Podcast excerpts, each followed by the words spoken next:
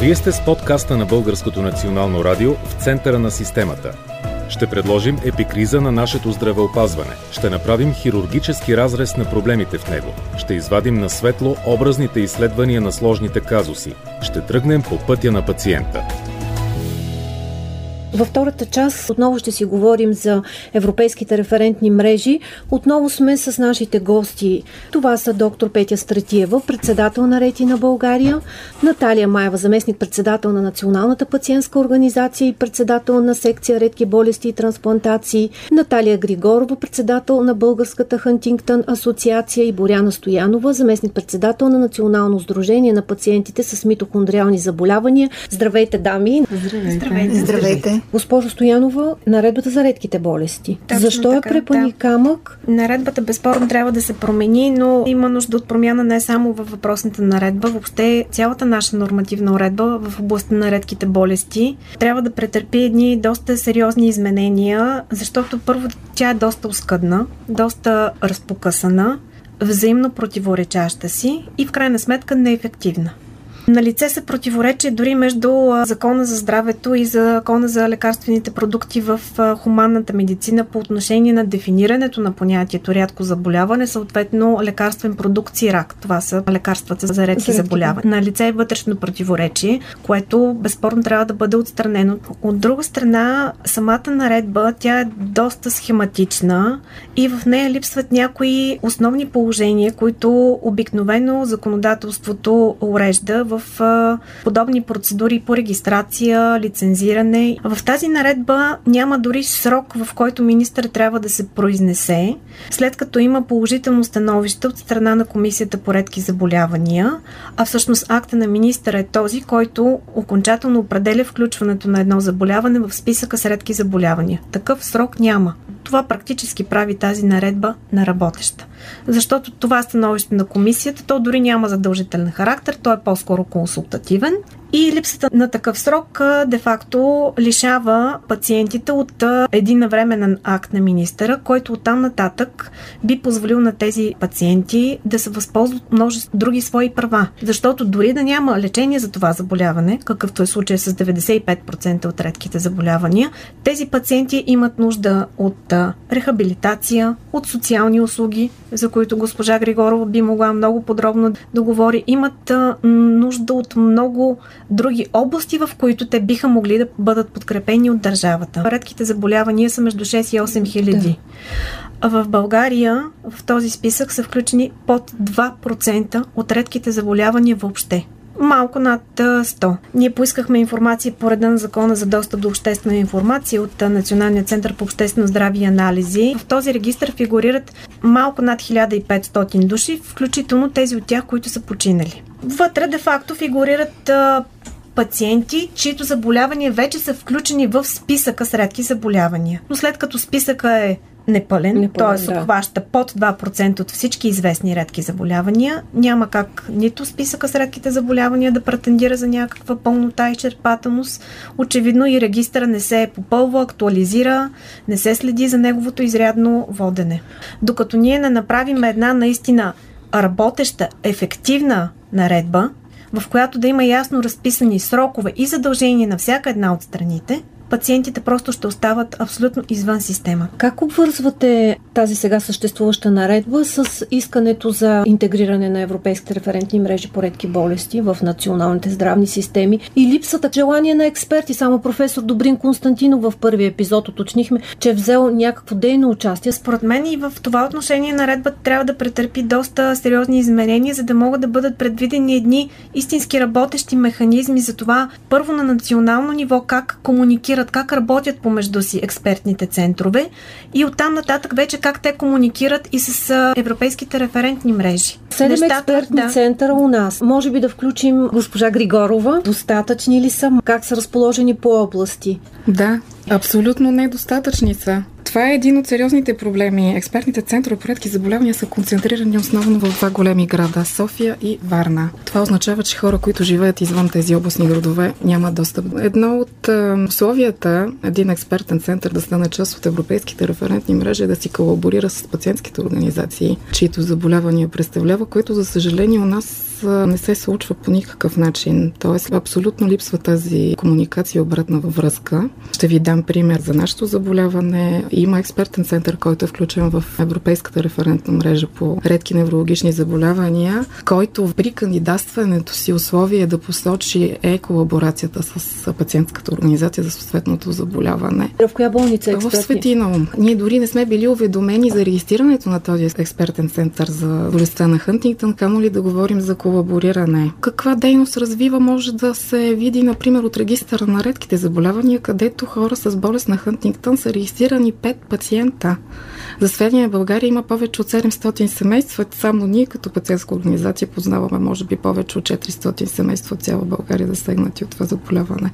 Тези пациенти се насочват към друг експертен център. Това е експертният център по наследствени метаболитни заболявания. В Александровска. Да. С известен факт е, че там се терапевтират тези пациенти, там се преглеждат, диагностицират и така нататък и получават болнично лечение. При професор Ивайло Търнев. Точно така, да. Предизвикателствата са страшно много. Сега това са предизвикателства, които са общи за тези редки заболявания, за които няма лечение. За съжаление, болестта на Хантингтън е едно от тях. Няма терапия, няма ефективно лечение, но това са 95% от редките заболявания. А как протича лечението и по здравна каса? По здравна каса се реимпустират дадени медикаменти, които не са специфични за това заболяване. Има само един медикамент, който е регистриран за болестта на Хантингтън, който е симптоматичен, той не е животоспасяващ или не стопира прогресията на заболяването. Това, което е по-лошото, че тези хора не получават получават необходима, защото заседнахме преди малко темата за специализираните социални услуги, тези хора не получават този вид последваща грижа. А защо? Доскоро Министерство на труда и социалната политика беше глухо за това, че редките заболявания са части от неговия ресор. Тоест, че това са хора, които също така имат нужда и от социална подкрепа, защото в крайна сметка това е альтернативата, която трябва да получат тези пациенти. Когато един пациент бъде диагностициран и от съответното болнично заведение му казва, че няма терапия за него, няма медикамент, на този човек трябва да бъде предложена друга форма на подкрепа. Това е подкрепа от социален работник за изясняване правата на човек с увреждане, съответно. Какви са хората с редки заболявания, за изясняване на достъпа до помощни средства, за изясняване на достъпа до специализирани социални услуги, които пак ще повторя в България не съществуват, за съжаление, за редките заболявания. Ние сме, може би, единствения лицензиран доставчик на социални услуги с приоритет редки заболявания. България и нашата организация от години се опитва и действа в тази насока да предостави социална подкрепа с консултиране с социален работник, с психологическа помощ. Това е нещо, което е изключително Това важно. Това ще да попитам, да. И на практика какво се случва? Не се случва нищо. Тези хора не биват насочени никъде. Едно от условията тези експертни центрове е да предоставят мултидисциплинарна грижа. Когато те се регистрират в техния състав, от експерти трябва да влизат и психолози. За съжаление, аз не познавам нито един психолог от тези експертни центрове и не знам за подобна добра практика някой експертен център да предоставя психологическа подкрепа на тези пациенти. Насоката дават ли я на пациентите експертните центрове? Казва, че не е в техния ресор. Има много лесни да. механизми. Сега беше прият нов закон за социални услуги, според който могат да бъдат предоставени този тип услуги мобилни на място в болнични заведения. Това е ясно разписано в Закона за социалните услуги. Тоест има много лесен механизъм тази подкрепа да бъде предоставена, а именно чрез а, това обучен социален работник да предоставя информация на място в съответните експертни центрове. Тоест лесен е начин на това да се постигне, но за съжаление може би липсва желание и воля нали, от съответните болници. Госпожа Стоянова да каже за митохондриалните заболявания, грижа за пациентите, Какви ще бъдат ползите след това, ако България получи този достъп до европейските референтни мрежи? Митохондриалните заболявания са измежду тези, които се диагностицират изключително трудно, защото те засягат множество органи и системи и много често могат да бъдат сбъркани с други заболявания и да се тръгне в съвсем грешна посока. У нас има изключително малко специалисти, които въобще познават пациенти с митохондриални заболявания. Психиатрите. Точно така, да. Невролозите са тези специалисти у нас, които обикновено се досещат буквално, че евентуално става дума за митохондриално заболяване и оттам нататък да се тръгне по дългия път на диагностициране, тъй като обикновено това включва доста сложни генетични изследвания, които обичайно се правят в чужбина, докато се стигна до поставяне на диагноза. В същото време, в момента в европейски и в световен мащаб се провеждат множество клинични изпитвания чрез които се търси лечение или различна терапия за митохондриалните заболявания някои от тези изследвания са вече в един доста напреднал стадий, както в Европа, така и в САЩ. Нашата основна задача като сдружение, с която сме се заели от началото на тази година и така стъпка по стъпка вървим, е да успеем да включим тези митохондриални заболявания в списъка на редките заболявания у нас, защото те не са. Тъй като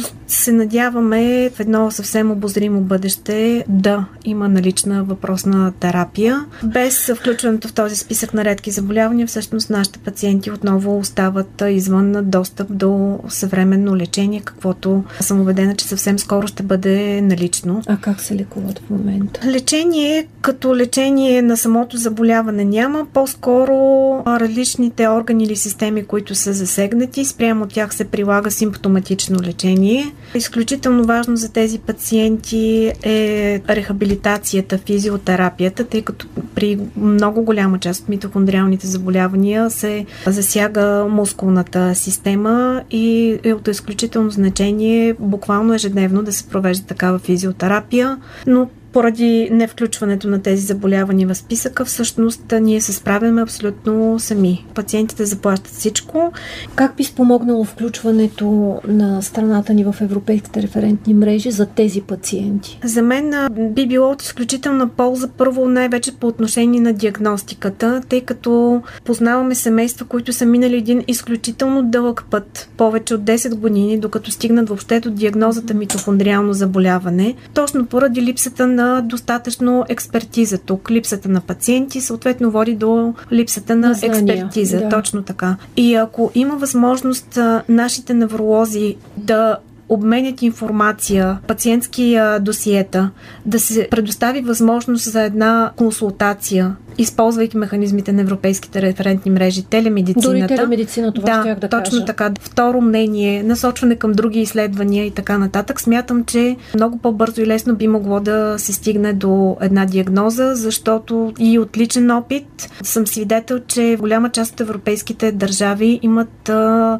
натрупана една сериозна практика и наблюдение върху пациенти с митохондриални заболявания. Тоест там експертизата вече е на едно доста, доста високо ниво. Би могло да бъде бъде изключително полезно за диагностицирането на пациентите. Госпожо Маева, кажете и вие. Когато говорим за най-рядката форма на пулмонална хипертония, това е пулмоналната артериална хипертония, защото това рядко заболяване включва пет подвида, но в нашия случай тъй като говорим за най-радката форма, артериална пулмонална хипертония, това, което видях в електронния регистр, аз силно се притесних като числа, защото там са записани 25 човека, двама от които са починали. Това, което имаме като информация за пациенти, които получават терапия от здравноосигурителната каса и страдат от най-рядката форма пулмонална артериална хипертония, това са 130 човека. За всички е ясно, че има пълен дисбаланс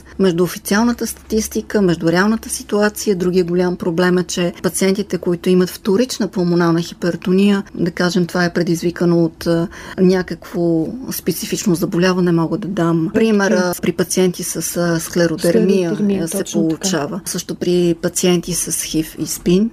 Тази информация липсва. И най-страшното е, че пътя на пациента мога да говоря от първо лице, преминал под, през този дълъг път. Най-страшното е, че в България продължава да няма достъп до интравенозна терапия, която е основополагаща и животоспасяваща при пациенти с това рядко заболяване в трети и в четвърти функционален клас. А вие като пациентска организация от години се борите това да стане, да има достъп до тази интравенозна терапия? За тази терапия лично аз се боря от 2012 година и винаги от Министерство на здравоопазването и от лекарите, които се грижат за нас, чувам едно и също изречение. Това е много скъпа терапия и няма кой да се научи да работи с тази терапия. Моята история. Аз трябваше през 2014 година да започна такава терапия. Благодарение на това, че говоря добър гръцки и съм работила за гръцка банка,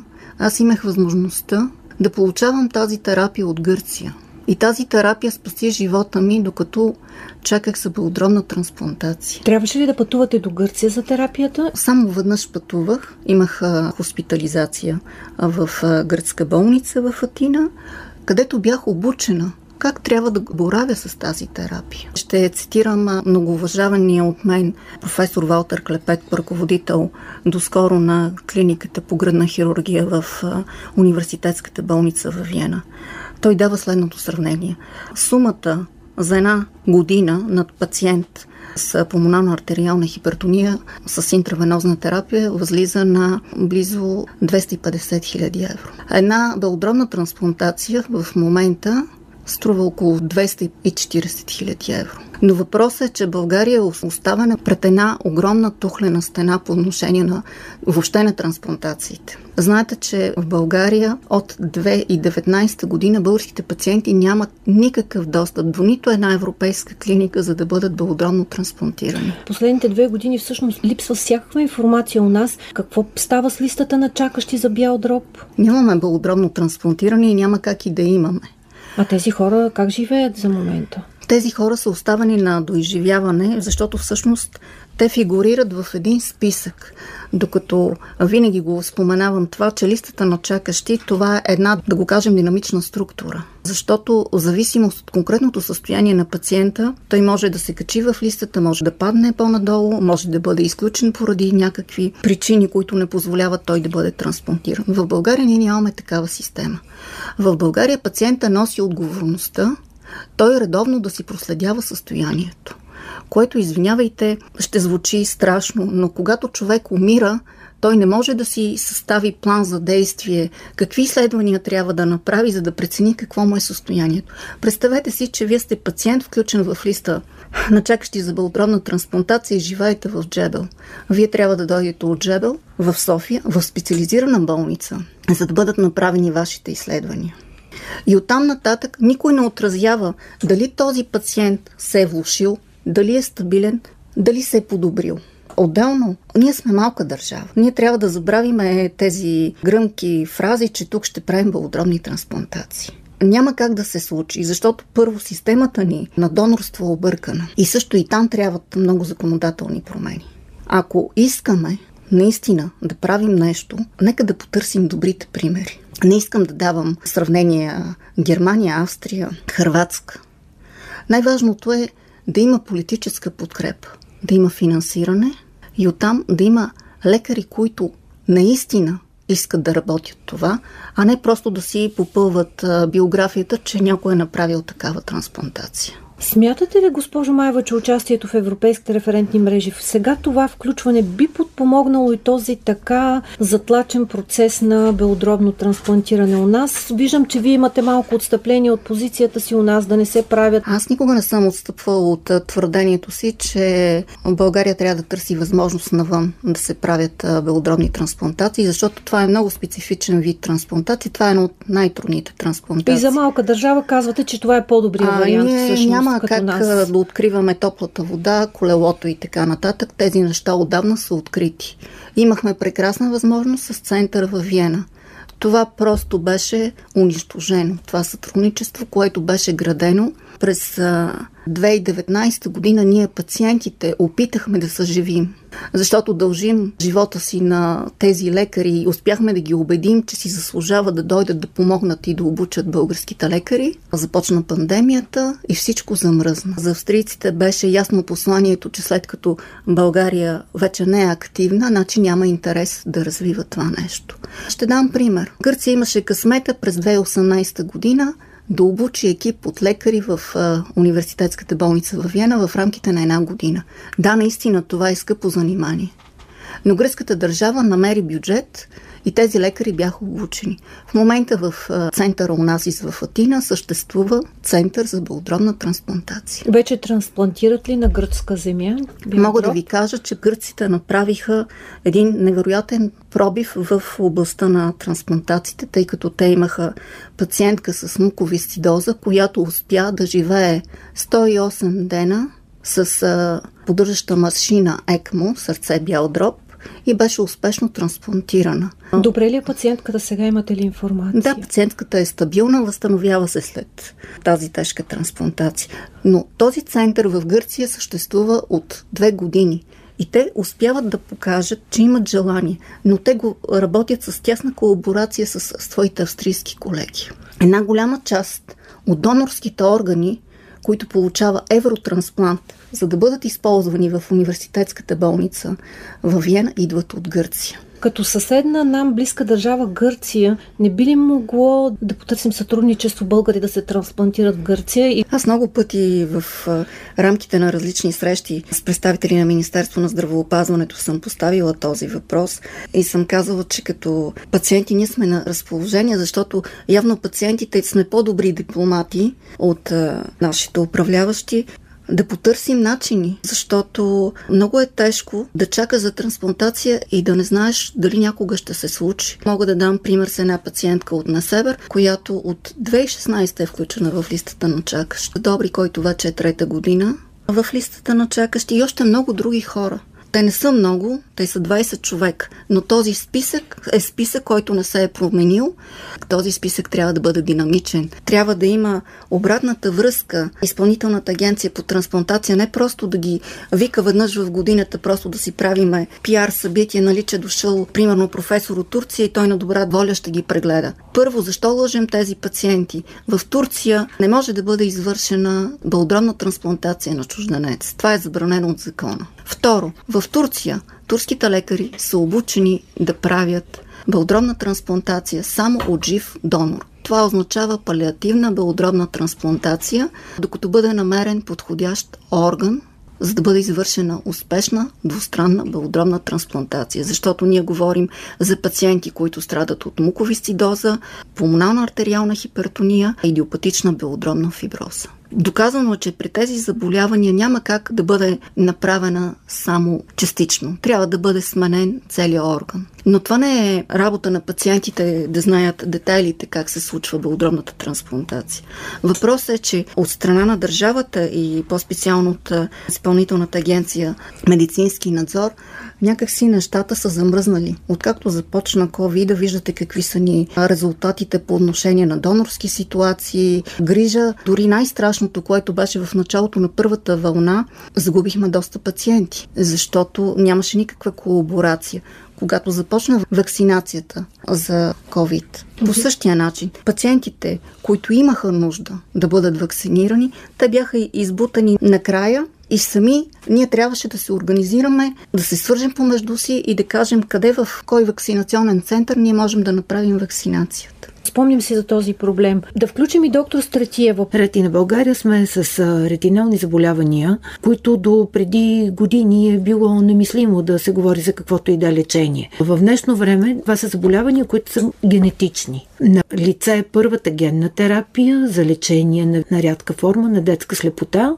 Дори преди 4 години, когато Сдружението ни създаде и разговаряхме с офталмолозите, те бяха много скептични за това, че някога това ще бъде факт. А, а каква момента... е причината такова бурно научно развитие да има по отношение на тези заболявания? Много клинични проучвания, да, така, тъй като да. става въпрос за много голяма непосрещната нужда. Казах ви, че това са заболявания, които водят до слепота, до голяма загуба на зрение, тежки последствия за семейството, за лицата, за обществото въобще. Много нужно обаче за тласък на терапиите пациентите да бъдат диагностицирани, т.е. да бъдат генетично изследвани, данните им да бъдат въведени в регистри, всяка една от мрежите в момента 24 има регистри. Европейската комисия не остави една държава да си решава една клиника аз в Excel, ти в нещо друго. Тя въведе да има регистри електронни във всяка една от 24-те мрежи. И всеки Някой... пациент там присъства. и всеки пациент следва данните му да бъдат въведени вътре в тези електронни регистри и съответно анонимизирани, псевдомизирани тези данни да бъдат намираеми, нали, откриваеми, т.е. достъпни за изследователи, разработчици на терапии, те да бъдат достъпни, да бъдат интероперабилни спрямо съответно между различните регистри, да бъдат годни за повторна употреба.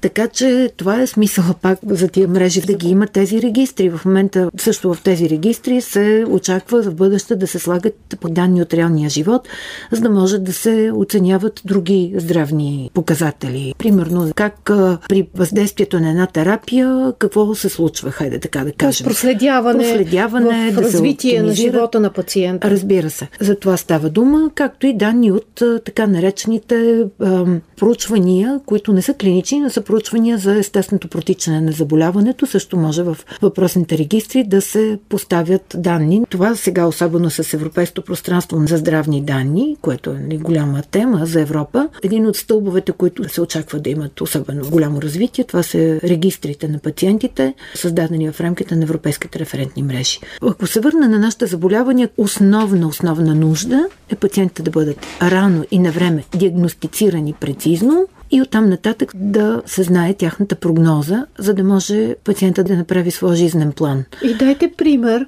За него ще бъде полезно първо да се види каква му е диагнозата. Диагнозата се поставя от генетик. У нас все още офталмолозите нямат навика и разбирането и познанието достатъчно от ползите за генетичната диагностика. Нещо, за което организацията ни работи и работи заедно с медицинските специалисти, за което сме много благодарни, че у нас има медицински специалисти, които разбират необходимостта от генетичната диагностика и сме също много благодетелствани от това, че у нас има отлични офталмогенетици. Мога да споменавам имена. Когато стана дума дали има някой, който в момента е готов да ни подкрепи, да. бих споменала професор Радка Канева, създател и ръководител на Центъра по молекулна медицина. Тя е един от хората, които са в основата на нашето правителство. То да подкрепи участието на България в Европейското партньорство по редки болести с академик Денков професор Ива Димова. Тя е един от експертите, който участва в създаването на концепцията за европейското партньорство. Всяка държава имаше експерти. Тя е също медицински генетик, много важен. Пациентите практически, каквито сме ние. За нас е ключово генетична консултация да бъде направена, за да се види унаследяемостта, дали дадено семейство ще може да има второ здраво дете и защо каква ще бъде прогнозата. Това е критично нужно. Генетична диагностика включва двата елемента и установяването на гена, причинител, ако го има, и освен това въпросите свързани с наследимостта. Клиниката на Академик Групчева във Варна, там работят много пряко с пациентите с аниридия. Пациентите с наследствени заболявания на ретината изпращаме, освен при офталмогенетиците, изпращаме също често за консултация в клиниката на професор Оскар при доцент Велева. Там в момента има програми за безплатна генетична диагностика. Да, това е важно да го кажете, защото обикновено. Скъпи изследвания, които не се поемат от здравната каса. В момента клиниката в Александровска болница диференцира в последните няколко месеца три деца с амавроза на лебър, които в крайна сметка получиха лечение, доколкото знаем, в чужбина с генна терапия. Това е смисъла да ги има експертите, да се знае къде са експертите. Също знаем, че в Пловдив, например, при доцент Марина Танасов има много добре оборудвана база за хирургия детска на глаукома. Доктор Илиан Шандурков е също част от Дружеството по офталмология. В ръководството на Дружеството по офталмология също специалист, на когото много разчитаме по отношение на диференциране на наследствени заболявания на ретината, на него и на неговия екип. В София той Въобще не искам да пропускам професор Ива Петкова, която е един от вдъхновителите на нашето сдружение, която от край време прави всичко възможно пациентите с наследствени заболявания на ретината да бъдат на време диагностицирани.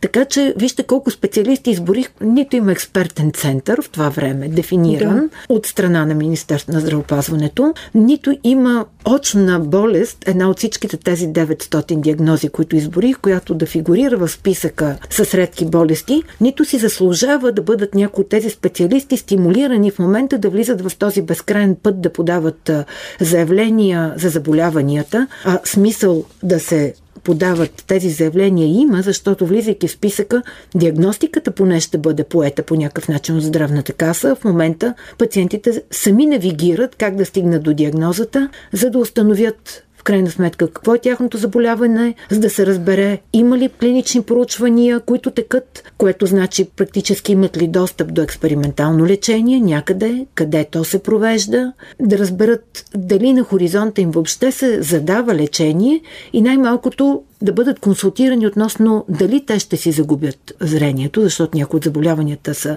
стационарни, други прогресират. С две думи да разберат какво ще се случи с тях и да бъдат, ако няма на хоризонта лечение, насочени към ранна рехабилитация. Генетичната диагностика за тях е ключова така и за специалистите, така и за изследователите, за да ги има данните въведени в съответните регистри. Има ли добри практики от тези, които се прилагат в другите европейски центрове по редки болести? Госпожо Маева? Това, за което аз лично си мечтая, когато бъдем вече активен член в тези референтни мрежи, когато има такива деца, пациенти, тези лекари да могат да комуникират много по-лесно с а, своите колеги в Европа. И когато се нуждаят деца от специфична терапия, която не е налична в България, тези деца да бъдат насочвани. Тайната за прилагане на директивата за трансграничното здравоопазване е да можем да изпращаме от български референтен център към референтен център в чужбина, защото има много случаи в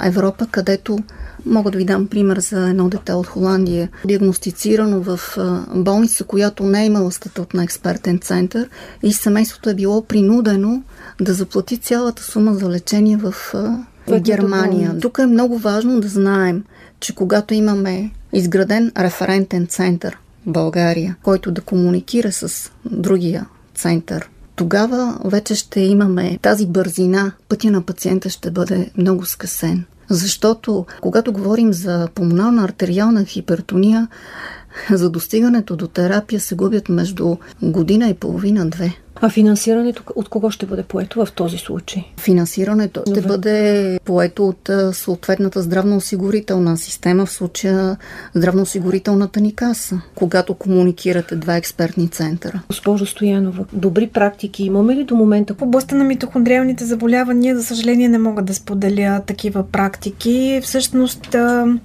ние се опитваме чрез участието на нашето сдружение в Международната организация по митохондриални заболявания и аз като пациентски застъпник в Европейската референтна мрежа по невромускулни да съдействаме основно по линия на информация, както спомена доктор Стратиева, защото наистина тя е от ключово значение. Изключително динамично се развиват нещата в областта на, мисля, почти всички редки болести и информацията за всяко ново клинично проучване, нова хранителна добавка, която която би могла да има благоприятно въздействие, е изключително важна. Просто се опитваме по максимално бърз начин да стигнем до тази информация и да я споделим с нашите пациенти. Но в страната не мога да споделя такива добри практики. Започвайки най-вече с диагностиката. Тя наистина е ключова специално за пациентите с митохондриални заболявания. И госпожо Григорова, за вашите пациенти, какво ще бъде най-важно, ако се включим в европейските референтни мрежи? Има ли добри практики, които в момента се осъществяват у нас? Да, една много важна добра практика, която се въведе още през 2017 година е тъй наречената предимплантационна генетична диагностика. Тази диагностика е приложима при всички моногенетични заболявания, не само при болестта на Хантингтон, тя се прилага и при муковисцидоза и всъщност позволява на млади семейства, в които има един засегнат родител, да имат здрави деца. Тоест това е една превенция при тези заболявания, които така иначе са нелечими и спомагат за семейното планиране. Тази добра практика всъщност се осъществи с доброто желание на Национална генетична лаборатория и нейни ръководител професор Савов и болница за женско женско здраве надежда. Дори част от процедурата вече се поема и по здравна каса. Друго нещо, което е изключително похвално и също е базирано на добрата воля на експертите и на лекарите, е опита да се осигури мултидисциплинарна грижа. Аз не мога да не спомена доктор Желяскова, която е невролог от екипа на професор Ивайло Търнев и доктор Вася Вутева, която е психиатър отново от Александровска болница, които в последните години се стремат да осигурят мултидисциплинарна грижа мрежа, т.е. от невролог и от психиатър за хората с редки неврологични заболявания, в това число нали, с болестта на Хантингтън. По отношение на, на референтните мрежи, смятам, че ползите за пациентите биха били огромни. Проследяването на, на пътя на пациента, на това как се развива това заболяване в годините е изключително важно. При болестта на Хантингтън има много комплексни симптоми. Едно от най-голямите предизвикателства всъщност е от кога се случва отключването на това заболяване. Това е нещо, което все още не е установено и е така голямо предизвикателство да се проследи кога точно се отключва при даден пациент заболяването. Неоспорими са ползите за пациентите от участието на България в референтните мрежи. Много ви благодаря за участието в този подкаст, посветен на очакването България да се включи в европейските референтни мрежи. Гости бяха доктор Петя Стратиева от Трети на България, Наталия Маева, заместник председател на Националната пациентска организация, Наталия Григорова от Българската Хантингтън асоциация и Боряна Стоянова, заместник председател на Националното сдружение на пациентите с митохондриални заболявания в България. Вие бяхте с подкаста на Българското национално радио в центъра на системата.